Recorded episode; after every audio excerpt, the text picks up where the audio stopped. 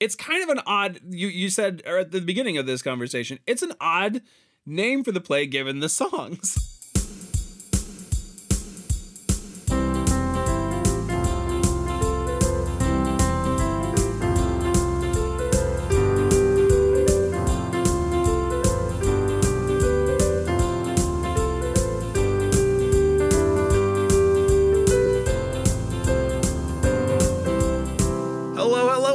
and welcome back to No Script, an unscripted conversation about theater's best scripts. I'm Jackson Nikolai. I'm Jacob Mann Christensen. Thanks for joining us again this week, and thanks for joining us all season. We've got yeah. a couple of businessy type announcements to get through because a lot of things are happening all at once, but probably the biggest and most important one is that it's the end of the season, yo.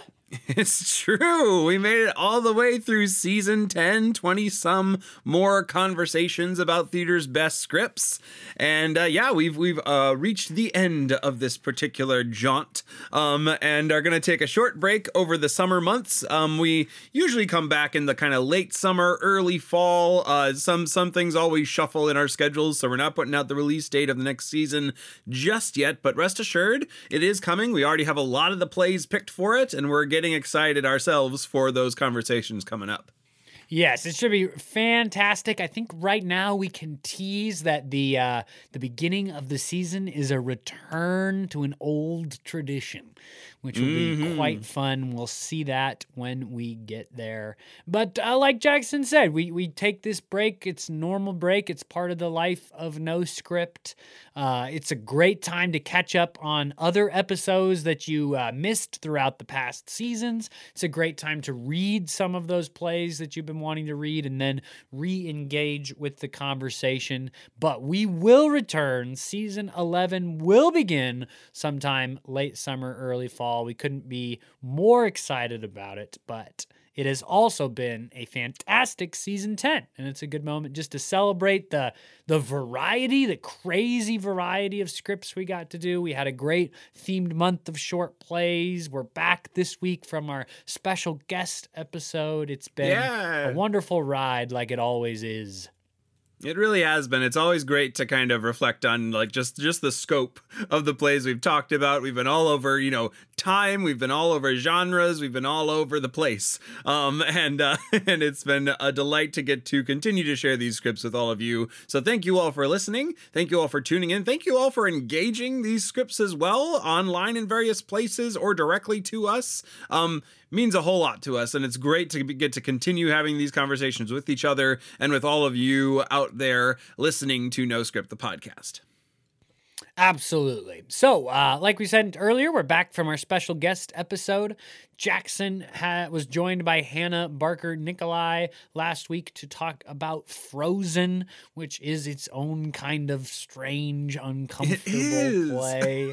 and uh, this this uh, play musical for today is as well. I'm glad to be back. I am on the back end of a little cold cough thing that unfortunately we ended up moving our recording time around a little bit because yeah. actually like full on lost my voice for the first time in like probably a decade where I've just like it's literally just my voice has been gone and I couldn't speak. I was like this. Everybody in my house, I was like, it's time to get up for breakfast. I to say to the kids, and it's I mean it was it was weird. It was wild, but I'm back. Yeah, yeah. My voice is not.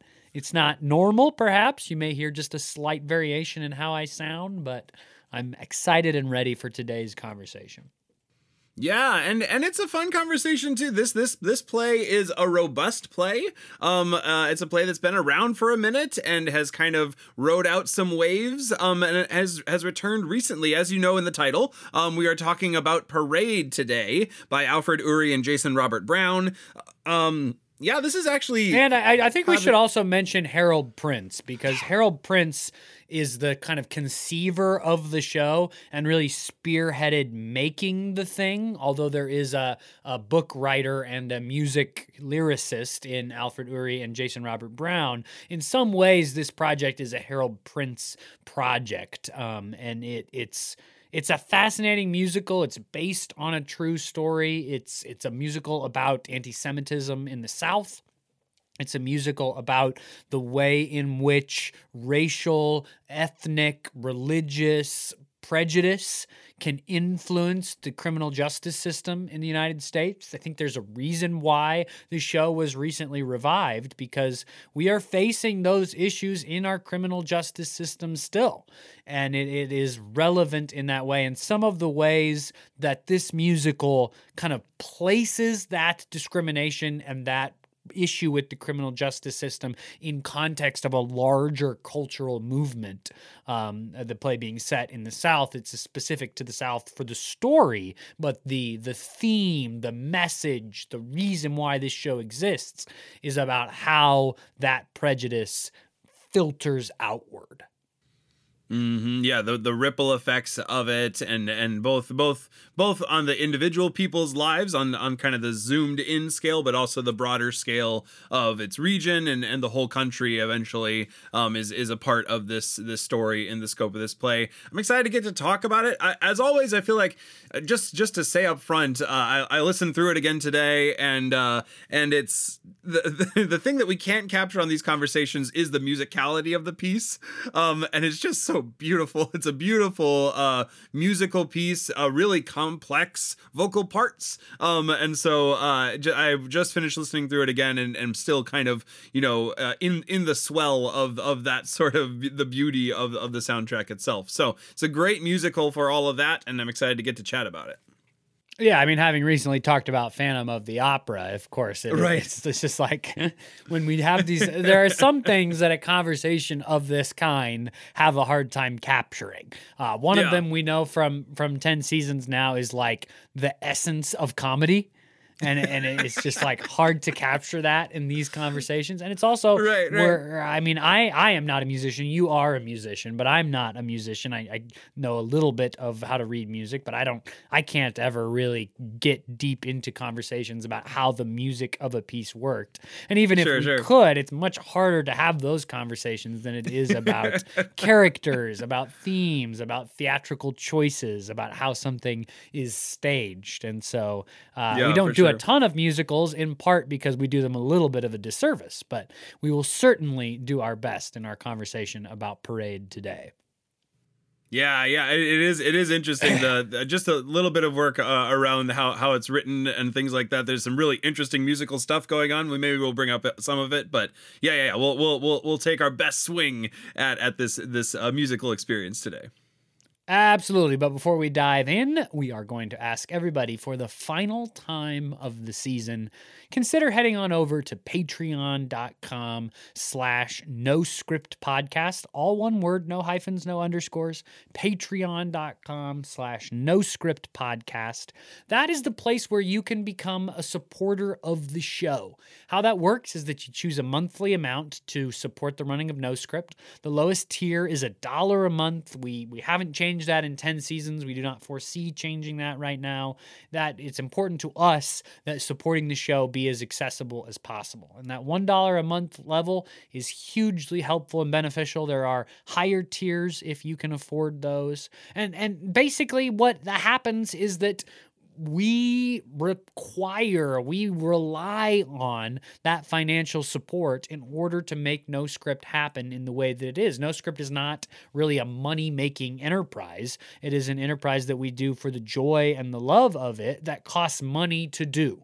And so, because we have great folks out there who listen, who participate in conversations, and who choose to support the show financially, we're able to do it. And if those people didn't exist or, or weren't able to support us financially, we wouldn't be able to do the show, perhaps at all, definitely not in the way that it exists now. And that's just sort of the simple financial calculus of being able to do this. So, the folks that are supporting us on Patreon, huge thank you to you. We try to thank you every week because you make doing No Script possible. No Script, not possible without you. If you're not a supporter yet, it's just something to think about. Go over and check out the page. There's some benefits to being a supporter that you can look at over there um, to get more details about them. The biggest benefit is that we keep it the financial cost really low so that you can, at a very low barrier of entry, feel like you are hugely helpful in making a show that you like, a conversation that you like happen on a week to week basis. Please think about it if you haven't. No script, uh, sorry, not noscript.com, patreon.com slash no script podcast is the place to check us out. And we will see you over there. Yes, indeed. And now back to the script. I figured I'd give you the last one of the season. You know, it's like, Thanks, I appreciate it. it's like a parting gift for you.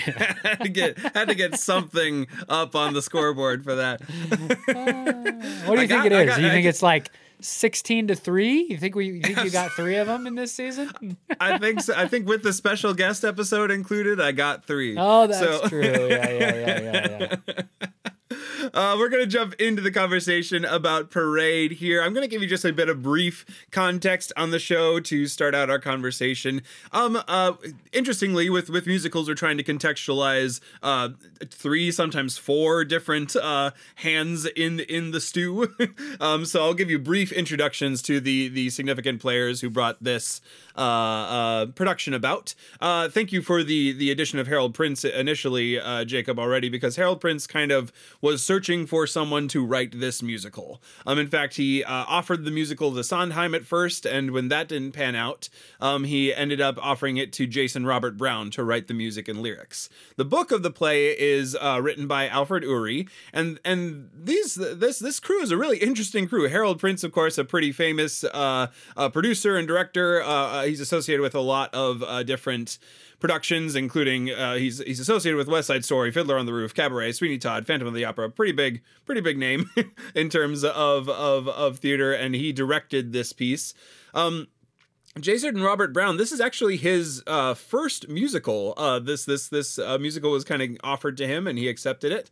Um, but you would know uh, his work in other musicals musicals as well. You got Last Five Years, um, The Bridges of Madison County, and um, all of all of those that I've just mentioned, including Parade, have won Tony Awards for the music and the and the lyrics. So uh, a very well uh, lauded. Uh, musician and and and playwright in his own right. Interestingly, he has he has a really interesting style of music that uh, I, I am I am a musician, but I'm not a classical musician, so I only have uh, a rocks skippings knowledge of of of how awesome it is the the type of music he does. But it is quite interesting. You can read about his style of music. Um, it's very engaging and also uber layered as this piece as Parade is. Um, Alfred Uhry wrote the book for this play. Um, he has he's he's a Pulitzer Prize winning author um uh, uh or playwright. Um uh, driving Miss Daisy uh won him the Pulitzer Prize. Um uh and uh and this is actually the kind of if you think of his his work as cycles um driving Miss Daisy is the first play in a cycle that ends with Parade. Um they're all kind of Atlanta based Georgia based plays. Um and and so he's he's done quite a bit of work. Interestingly he is connected to the factory um, that uh, Leo Frank uh, worked at. He, he has has a relative who actually owned the factory that Leo Frank worked at. So he's pretty intimately connected with the story, and thus he was trusted with kind of writing the book for the production of Parade. Now, Parade was uh, first produced in 1998. Um, that production starred Brent K- Carver and Carolee Carmello. Um, that production was was uh, uh, uh, a big uh, a significant one. It's the one that won a bunch of Tony Awards uh, and was nominated for many more than it won. It premiered on Broadway at the Vivian Beaumont Theater at Lincoln Center in 1998.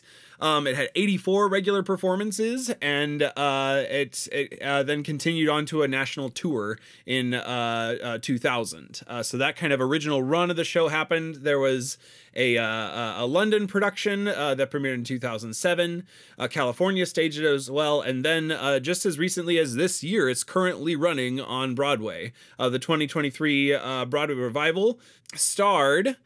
Uh, Ben Platt and uh, Michaela Diamond. Uh, ben Platt, of course, of Dear Evan Hansen fame, um, uh, transitioning. I believe the, the New York Times uh, review I read said transitioning his nervous energy perfectly into the role of Leo Frank, um, and uh, uh, his his, his their portrayal of the role has you've likely seen some kind of videos posted of that particular production um, because they've done they did some pretty decent um, uh, press for it, and there's some really nice videos of of uh, Ben Platt uh, si- singing the song as well as Michaela Diamond as well. Uh, uh, the the the big uh, kind of love duet of theirs it has a pretty famous video out right now. Uh, that production is scheduled to run all the way until August of this year. Um, I imagine it will continue to run. It's already been nominated for a number of Tony uh, awards. It's it's uh, this this year has a, a, lot of great revivals, so we'll see what all goes down. Um, but very well lauded play, well lauded too as well for the. Um, yeah, just the the the societal weight that it carries. Um, uh, at, both both at the time that it was written, um, it, it was uh, commended by critics, and currently as well, um, lots of critics critics are enjoying it. Notably, it's being protested by a lot of kind of far right groups as well. Um, so so it's a play that is definitely put on the pulse of something uh, pretty significant that is talking about politically and societally, um, and continues to kind of do that within the musical sphere, which is really unique. I'm excited to kind of talk about how a musical can perform this kind of social critique really well. Yeah, absolutely. I, I, I am going to try to do a synopsis that's not going to take too much time. It this is a pretty good balance, I think, of a musical. Sometimes musicals are, are have no plot at all. I actually tend to prefer those weirdly, and sometimes musicals are too plot heavy, in my opinion. Uh, this one I think is a really nice balance. So I'm just going to try to give you the highlights. We may talk about specific moments later on, but I'm not going to get too specific. If you don't already know, Parade is a musical that is based on a true story. And that true story is a 1913 event where a manager at a factory, a Jewish man named Leo Frank, who moved to the South from uh, New York City because he married someone from Georgia. Uh, they live in Atlanta. And in 1913, uh, a 13 year old employee named Mary, now this is again 1913, so you're like, 13 years old and play. Well, yeah, this is also in the middle of a countrywide beginning to think about like how young should children really be working in this way. But at this time, she was 13. She was murdered, raped and murdered, and um and and her body was found in the factory. And what ended up happening is that this manager, Leo Frank, is accused and tried for her murder, and although he was innocent, is found to be guilty um, as part of a prejudiced criminal justice system because he's from the North, because he is a Jew, because of his sort of odd personality. Um, and it, what goes on after he's found guilty is that, at least the way the musical stages it, he and his wife work together, him kind of studying law on the inside and she on the outside. And they, as a team in that way, work together to convince several higher ranking folks to re examine the case. When the case is re-examined, it's found that the case was run, the, the trial especially, was run in an incredibly prejudiced way. Witnesses were clearly coached. When it was followed up with, they said, oh, all the stuff I said on the witness stand didn't happen. Um, and, and a number of other sort of things like that, problems with the trial. His lawyer was basically incompetent, um, all this kind of stuff, right? That, that ends up being a problem with the case. So, the, the, the plan in the long run eventually is that uh, the current governor of Georgia uh, is going to eventually just commute him and release him because he was clearly innocent and put in prison. Uh, however, tensions are so high around Jewish folks in Atlanta at the time, as actually as part of this trial and the ongoing process, many Jewish businesses are burned, people are beat up. Um, so tensions are so high that he can't do that in the moment. So he moves Leo to a minimum security sort of prison farm for him to be able to live in a little bit more comfort. He gets to have more regular visits with his wife, all of this stuff. Unfortunately, and again, this is based on a true story, a mob shows up at this prison, this minimum security prison, uh, basically they break in, they drag Leo out, they take him to a very small town in Georgia where the young girl who was murdered, Mary, was born, and they lynch him there and that's that's the story of Leo Frank. This musical dramatizes all of that. Um, it has some very interesting characters that get some really cool stuff. A young, a, like a 13 year old boy that knew Mary plays a very prominent role. A newspaper reporter plays a sort of narrative prominent role. Um, you meet the governor of Georgia. You meet all this uh, kind of fire and brimstone preacher whose prejudice against Jewish people really influences his voice on the case, named Watson. Um, but that is sort of the long and short of the plot, is that basic story of Leo's false imprisonment based on racial, ethnic, religious prejudice in Atlanta. He eventually is found to be innocent by some higher ups after his case is reinvestigated, moved to a minimum security prison as his sort of recompense until he can be released when tensions are cooled, but unfortunately is dragged away in the night and lynched. And that is how the musical ends. The, the musical dramatizes the marriage between Leo and Lucille as a kind of very important subplot. I'm not exactly sure how true to life this part of it is, or if this is more of an invention of the storytelling of the musical. But the marriage is painted as a sort of unhappy one in the beginning. Leo is kind of a hard nosed worker, um, sort of a, I'm, I'm going to focus on only doing this. I'm sort of embarrassed to even be married. I hate living in the South, and I'm forced to live here because of you. Lucille is sort of wants more from her marriage, wants more tenderness, wants more romance, wants uh, more fun. Um, and so their marriage is a, is, a, is a rocky one at the beginning. And then, of course, this stuff happens, and all these people come out of the woodwork to say terrible things about Leo. Untrue things, I mean, just made up whole cloth, which Lucille discovers as she investigates the case. But she hears all these people say that her husband's a creep, that he walks in on people in the dressing room, that he's putting his hands on people's legs. Um, and so eh, the, the the the way the musical stages their marriage is that as Lucille become sort of forces her way into helping Leo, who outright refuses her help, and at one point is like sort of is cruelly tells her to shut up and leave. But as she sort of forces her way into helping her husband, she gains his respect for her incredible brilliance, for what she is able to do in terms of political maneuvering on the outside. And this sort of team up effort is the thing that rekindles their marriage, their love for each other. Leo has a real reckoning about how he's treated her, the kind of way he thought about her as a person, his own perhaps uh, sexual prejudice in terms of male and female. And that, that is sort of re uh, sewn in his head. And by the end of the musical, they're very happily in love. Their marriage seems like soon as he gets out, they're going to be the best, most happy, most equitable married couple you've ever met. And then, of course, very tragically, he dies. Um, so that's the kind of other important subplot, I would say. That as a, a, general overview, a general sweep, we maybe will give you a little more info if we decide to dig in on specific moments. Yeah, yeah, you've kind of named the two um, plots that um, that govern almost I think all the songs basically. like any anytime someone breaks into song, it's around those two those two matters. Um, uh, you you uh, especially the the kind of journey that uh, Leo and Lucille go on in this play of I think there's like kind of four songs in particular um, that that really kind of move their relationship uh, through the stages that you just talked about. You know, it starts with this. I don't believe it's a titled song, but it's a duet during the uh, kind of parade number at the start of the play, where all of that is re- is revealed about like he's working on a on a holiday, going into work on a holiday rather than picnicking together. And this picnic theme um, one is one that pays off in the end. Um, you have you don't know this man that Lucille sings about Leo. Um, you you have the uh, "Do It Alone," uh, which which uh, is is a song that Leo is trying to push Lucille away, and then Lucille ultimately is the one that uh, gets the the ball rolling enough to get the governor to re-examine the case. And then, of course, "All the Wasted Time," which was the song I mentioned in the context. Uh, I couldn't remember the title, but "All the Wasted Time" is is a, a, a beautiful number between the two of them, kind of both singing uh, together in kind of equal intensity and and and connection after all all the wasted time that they had. Um, uh, and so so yeah, it's it's this it's this beautiful journey that kind of underlines this whole kind of legal battle that's happening, um, uh, unjust legal battle. But underneath it all is the two of them trying to uh, navigate this. Uh, I think it's like only two years into their marriage as well. This really difficult moment for them that they're trying to find each other in, as well as save Leo from.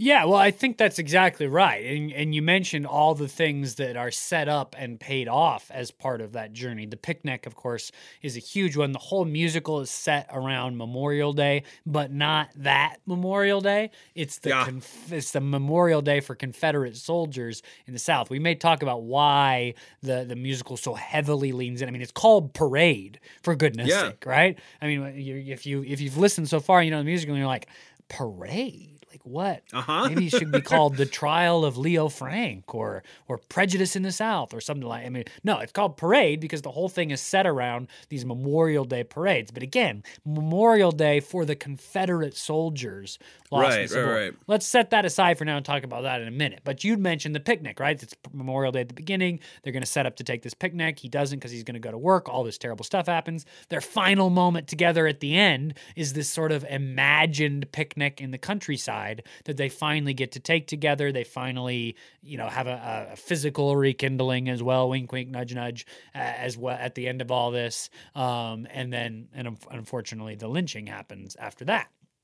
Another great payoff, if we're just looking at all the great things that these writers set up and pay off, um, after Leo has been uh, sentenced to death by this sort of unjust court system, Lucille comes to visit him with all of these ideas, and, and the conversation gets quite heated, and everybody gets quite mad um, at, at each other. Again, this is the point where their marriage is at its maybe most almost going to fall apart. And Lucille says, um, Leo says, I know you mean well, honey. I really do, and I appreciate it. That sounds nice, but that's the sort of condescending tone he takes with her a lot. And Lucille says, But keep my stupid mouth shut. Of course, Leo, you're right, like you always are. That leads into sort of a big number where she convinces him to let her help him. You can't do it alone. But that line, you just want me to keep my stupid mouth shut, that's a summary, but that's close enough, really pays off later in the musical. The big duet number where they're going to finally start working together, where Leo realizes the error of his ways. One of the lines is Lucille singing, I can speak for you. I can speak for you on the outside. And you can see it's a deliberate turnaround where no longer she's being told to be quiet and stay out of my affairs. But now she's literally his advocate, speaking for him out in the world in a way in which he can't. which comes at a really particular time in the musical where he has uh he's been kind of abandoned in a lot of ways by his own not abandon, uh but his own machinations haven't worked. Um uh a his his his lawyer who you said at the beginning is is basically an inept lawyer. Um uh, maybe had a plan showing up to the hearing but but maybe didn't. Um uh, uh, has has kind of like he's given him his last set of letters to send out to the world and fired him. Um and then and and kind of uh le- leaves him uh and and and you have Leo completely kind of alone in that moment, especially from the audience's perspective. We feel his aloneness, that his um his his attempts to uh fight this himself um haven't worked. And then you even even even more so that it's just really a really good scene right after that. You go to the governor's mansion and have this scene where his lawyer shows up and does one last drunken salvo, basically showing up to the prosecuting attorney and saying, "You know what you did. It's terrible. You shouldn't have done it. You had him on your over. You know, you you you manipulated that whole jury into into the verdict." And he's just he's just like trounced basically. He's he's completely drunk he fails and he walks out of the room. It's the last time we see the lawyer. At that same party lucille shows up and ends up dancing with the governor and gets the governor to uh, start looking at uh, through a series of events but uh, this is the moment that like triggers the governor re-engaging the case and trying to figure out if there's more going on than the verdict eventually wound up at. So so right away, it's just it's this really good structure. Right away, you get the aloneness of Leo, Lucille kind of being told by Leo to stop, and then she doesn't. she in fact goes out and saves him, becomes an actual uh, effective voice to save him uh, uh, from from at least the verdict. Yeah, and I think you, you mentioned the song, right? All the Wasted Years, which is this. Um, it- it's Leo's like confession, reversal. It's the moment where he says, I've been wrong about you. I've been wrong about our marriage. I've treated you poorly, and I was wrong to do that. And now I'm going to do better. And in a musical that is I think a lot about the nature of prejudice, about how prejudice turns into rumors, turns into real tangible societal impacts on the people who are um, at the at the victim end of that prejudice. Um, it is interesting that it seems to me that one of the things the folks that wrote this musical have done is set up Leo to have some of his own prejudice. I mean, at the beginning of the musical, right now, he's it, it, that's a kind of uncomfortable choice in some ways because he is the victim of severe anti Semitism to the point where he is sentenced to death for a crime he didn't commit and then eventually lynched for a crime he didn't commit. I mean, we're talking about real. Um, tangible, violent anti Semitism. And the way that the story is told, he's also got his own little bit of prejudice to work. So uh, there's some uncomfortability there, but it is the way the musical is structured. He has these songs at the beginning about how, uh, you know, his wife doesn't get him. Her, she has kind of her own role, which is to sort of be quiet and handle things for him at home and, and to, to make sure all this stuff happens. But then he also has all these songs about, um, about people in the South, these sort of dumb hicks that he's never going to get. He's educated. He's from the North. He has so much more to offer than these sort of, I mean, you know, we think of Atlanta now as like a totally different city than it was in 1913. Um, eh, eh, but so the musical is set up for him to have these opinions that also seem prejudicial in some way. And what happens to Leo, of course, is that he has his mind changed. He comes yeah. to see the error of his prejudice, the things that he was holding, the judgment he was holding as wrong. And of course, the the way that what happens in the musical is that nobody else does. The the the anti-Semitism in Atlanta at the time doesn't change. Now, one or two people's minds are changed along the way individually, but corporately, societally, culturally, there is no revelation moment where everybody goes, "Oh, we've been wrong." Right. Yeah, yeah. You you kind of have again again. There's some symmetry in the in the music of that that um uh, that insight you shared because you start the musical with how can I call this home? This musical that you've described of of him kind of walking through the uh the, the parade that's going on and the celebrations that's going on and him kind of lamenting the fact that he's stuck down here.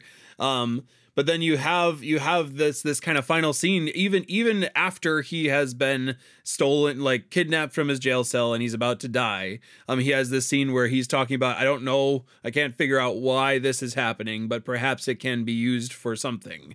Um so, so that some some something can be learned as a result of this. Um uh, and and in that in that way you see it kind of highlights those couple minds that are changed. Even in that last scene he has he's an outnumbered ally um but there's there's someone in that last scene who is convinced that he's innocent and tries to stop him from being hanged.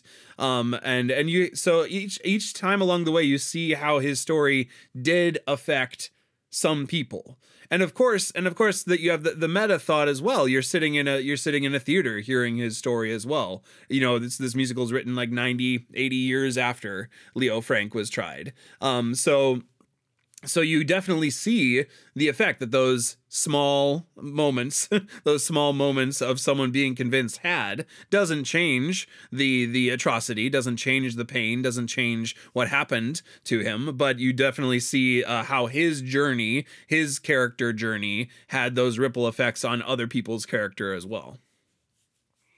Well absolutely. But but only on an individual level and I think right. to me, that's one of the musical's subtler themes. I mean, I think it's obvious that the musical takes a stand against anti Semitism. The musical has some songs where it also makes the connection between anti Semitism and anti blackness in the South at the time. And that, of course, that is a problem that we, both problems really, that we are still struggling with in our society today, which makes it relevant, probably part of why it's been revived, all that.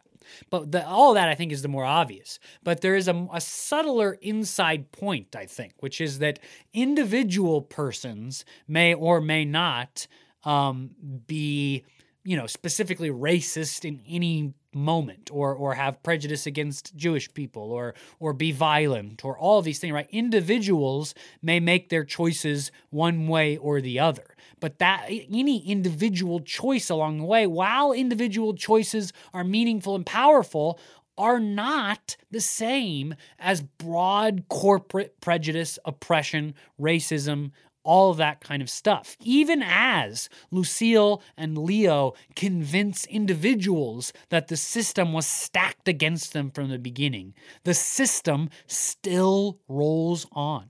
To the point where he's hung from a tree at the end of the play.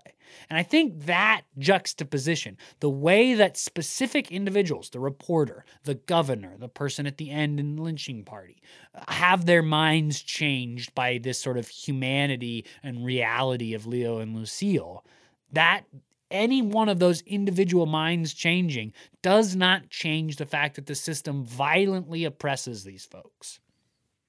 Yeah, yeah, and so so the the tools that the play uses to kind of drive home that point um, uh, cer- certainly the way it ends, as as as you just described. You, I mean, he even even though they've convinced everyone they needed to convince, his his sentence was commu- commuted to uh, commuted. I don't know if that's the right word. Um, changed to life in prison instead of death.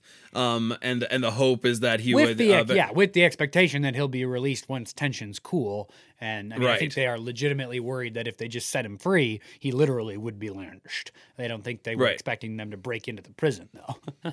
Right, exactly. yep, yep. So just just the plot of of it tent shows that bend towards injustice within this system. This system is bent towards that injustice, even though everyone was that needed to be convinced was convinced at least enough to to commute the sentence. Um, uh, it's still bent towards injustice.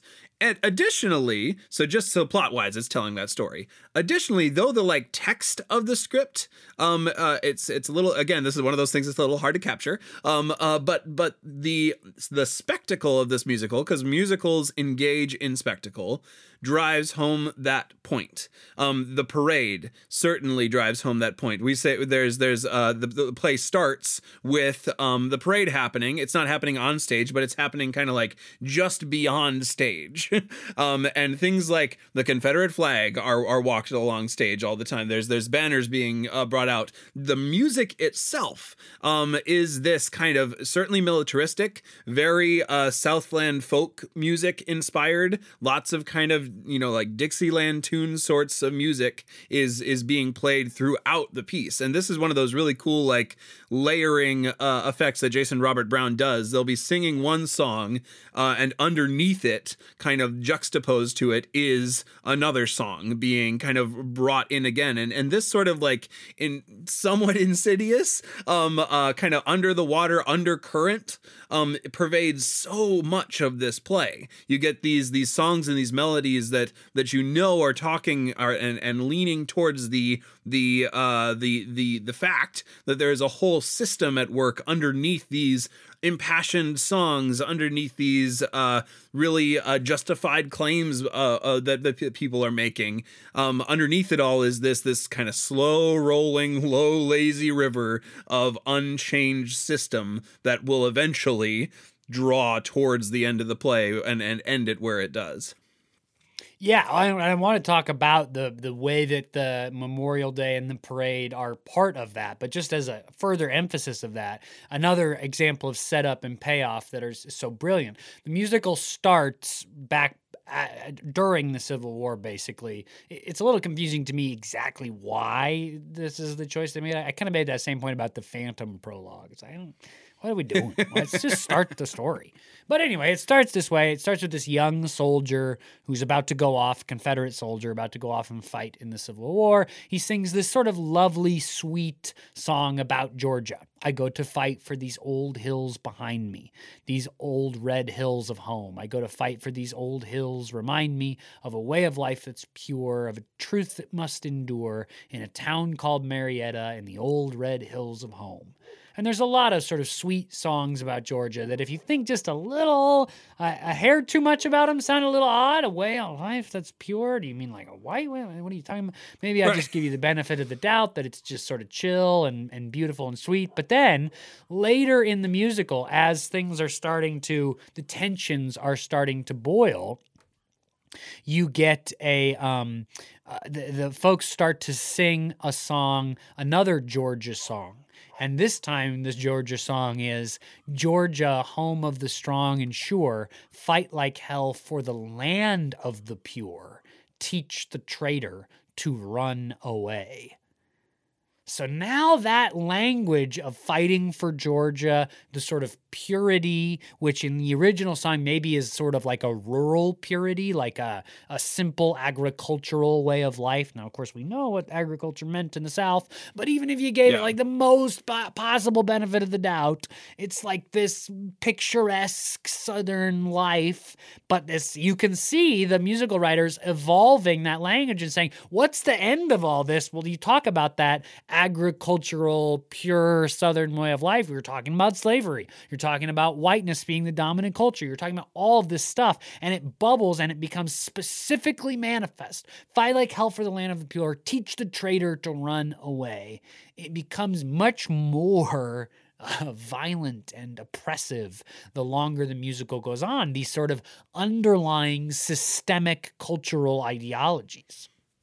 And not only that, but the the, the kind of uh, oppression is even more pronounced because because uh, additionally the the the the the opening song has that one lone voice of this this you know young man fighting all you know all by himself on stage. He sings it out. Um i'm not gonna get i'm gonna you already did a good job talking about how complicated that is the, the lyrics of it are. Um but but he's all by himself. He's singing it really sweetly blah blah blah blah blah. By the end of the play a mob is singing the the songs. Um a, a whole system has been whipped up. Tons of people are and you and you kind of see what uh the the the full uh, consequence of this viewpoint is. A mob of people um storm the governor's mansion. A mob of uh, three people break into a prison and bring out uh leo frank to a mob waiting for him. Um so you so you see you see you see the eventual final destination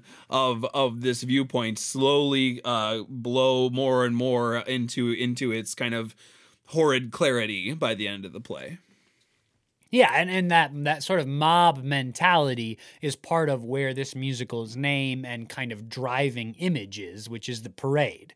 It starts after the lone soldier song in, in the middle of the Civil War. They jump ahead to the actual time the story starts again. I- Just start the story, but whatever. They jump ahead to the actual time the story starts, and you get this uh, Memorial Day parade. Again, we're talking about Memorial Day for Confederate soldiers, not like United States wide Memorial Day in May that we all know. We're talking about a specific holiday to celebrate Confederate soldiers where they have these Memorial Day parades. And and already there are people at the beginning that are especially Leo like why aren't we doing a big parade for Confederate soldiers? I'm not Right. sure I get it. But it happens several times throughout the play. The parade happens because we come back to this date each year of Leo's imprisonment. It's a sort of anniversary thing that the, the play uses to structure time, but also as its driving metaphor. The play's called Parade. And of course, that parade evolves into the parade mob that ends up lynching Leo. And there is this loose thematic sort of uh, uh, noticing that happens where it says, it, What is the connection between a culture in which we celebrate people who fought?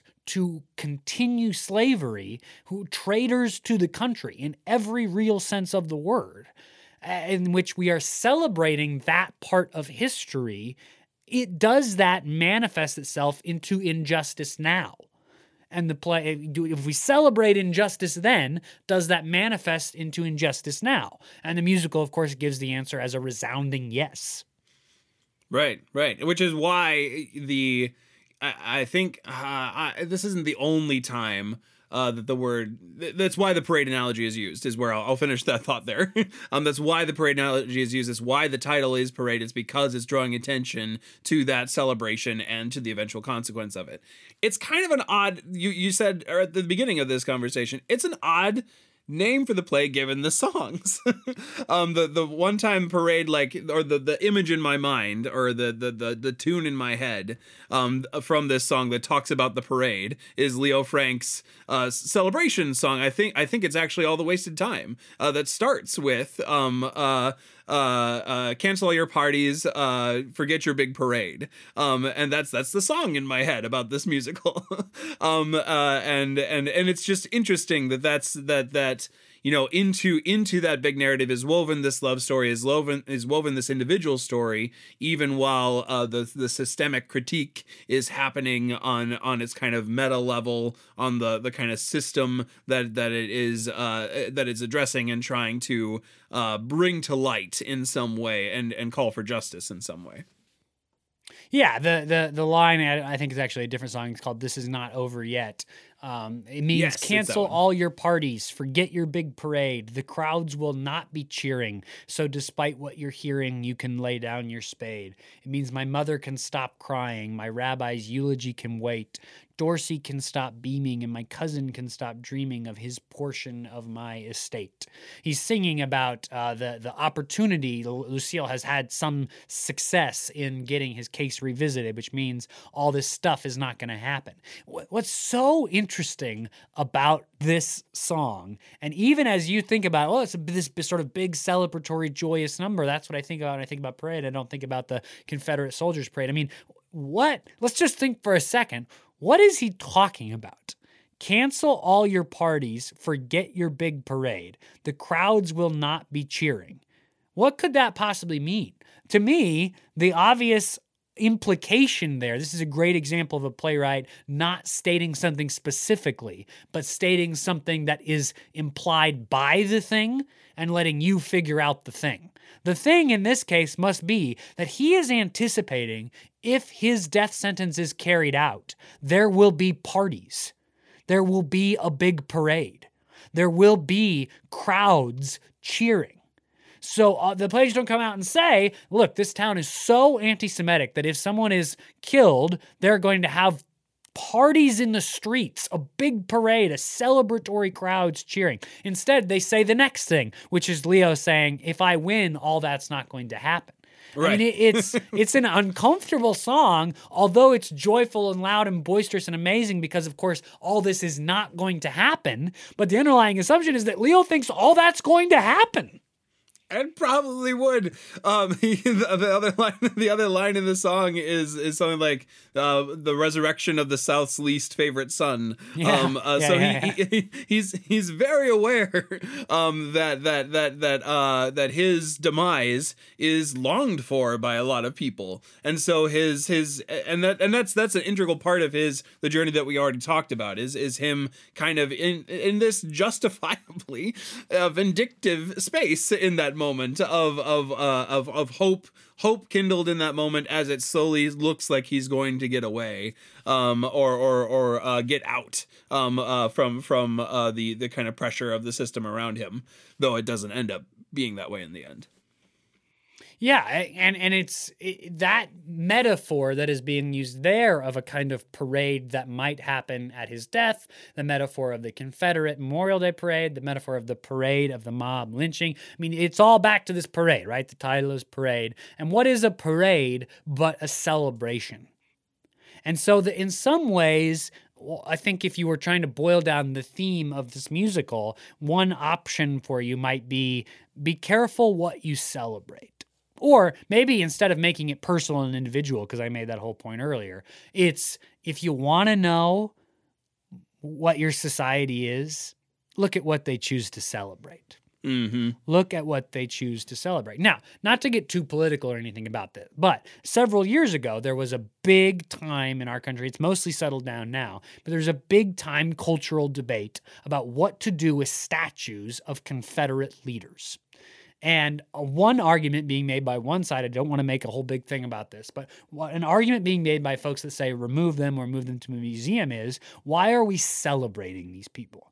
Putting a statue up in a public square in a place of honor, right? The fountain in the middle of your downtown, the whatever, is celebrating them. And this musical maybe sort of speaks to that idea. If you're going to choose to celebrate injustice, then injustice is going to manifest itself violently and painfully in your society. And if you want to know if there is injustice in your society, take a look at what your society is choosing to celebrate. Yeah, that's that's part of the reason why this play has been restaged um, and continues to be revived. Um, it's it's the reason why it has protesters out in front of it at its productions.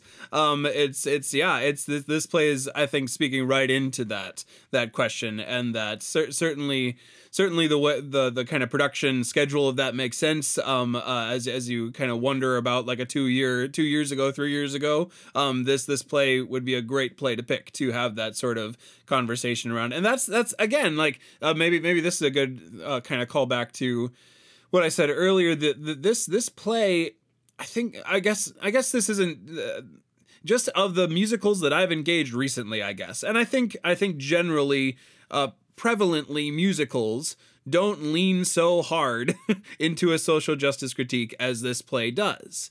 Um, there's often lots I, of stuff going on in musicals. I, I will say though, I mean, in part that's because musicals you know have to make money in a way that other plays don't because they're such expensive to put on. So you don't see a lot of musicals that would be controversial. But instead and that has been a critique of this musical too is like it is a it is a safe kind of controversy now i know there's protesters and stuff like that but it's like from more than 100 years ago right it's like a period piece about injustice back then and although i think it has real things to say about injustice now. And I think it's important, and I'm very glad we're talking about it and that it's on Broadway and all that. I, I just to float it out there as our conversation winds down here, like it, part of the reason why this musical could happen, whereas a musical about Confederate statues is not going to get on Broadway, is that this is a much more safe version of that social justice critique. Yeah, fair point for sure. Uh, uh, you know, an 80 year old issue as opposed to a, a, something that happened last year or something like that. And there's plenty of you know uh, uh, uh, things that happened last year that would that would that deserve a chance for theater as social justice to take a look at. And I think that does happen. I don't think it happens often in musicals though. Um, and I so I do want to say yeah, that uh, this musical does does does some work in that field in a way that I wasn't ex- wasn't expecting necessarily as I as I kind of re-engaged it again. Um, and uh, I'm, I'm grateful for for an example of theater, especially musical theater, um, as as a way to engage something really real, um, really uh, uh, uh that that isn't that isn't that, that is a little bit more than just uh that, that, that, a little bit more than just engaging spectacle and using spectacle really interestingly to critique to uh, tell a story uh, that that that has a really tragic end to it um, and and uh, and yeah and just to engage this issue well in a format that I'm used to you know uh, catchy tunes being the result of my experience.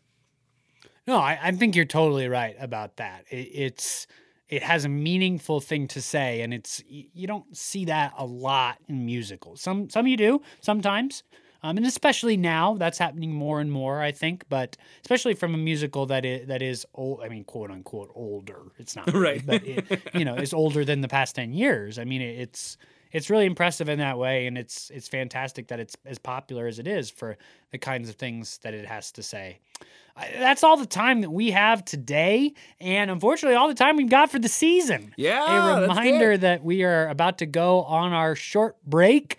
We'll be back with season 11 very soon. It's coming. It is, yeah, just a couple short months away. Um, we'll be uh, cranking out another bunch of unscripted conversations about theater's best scripts. Um, while the conversation uh, about this piece is over for today, and the conversation uh, about the plays of this season are over, we'll continue to uh, extend the invitation to uh, con- continue to chat about these scripts and these plays with all of you. If you have seen Parade, been in Parade, read Parade, or uh, interacted with any of the scripts from this season or any other season of No Script, you can find us on Facebook, Instagram, or Twitter at the username at No Script Podcast. And that's a great spot to come and chat with us about the plays that we've done, about plays that you like, um, you know, just whatever you want to talk about, about scripts and stuff like that. We'd love to be a place to kind of cultivate that conversation. We also have a Gmail, No Script Podcast at gmail.com. Find us on any of those sites. We'd love to keep talking about Parade with you. Absolutely. For the final time this season, if you liked this episode or any of our other episodes, please recommend us to your family, your friends, anybody you know that likes theater, scripts, stories, or just conversations about art. Send them our way. We're on Apple Podcasts, Google Play, Spotify, YouTube. You can also like us on Facebook for a link to the episode to just appear on your feed every Monday. We will see you all soon. We'll be back from our break with the beginning of season 11. Until then, I'm Jacob Mann Christensen. And I am Jackson Nikolai. Thanks for listening to No Script, the podcast.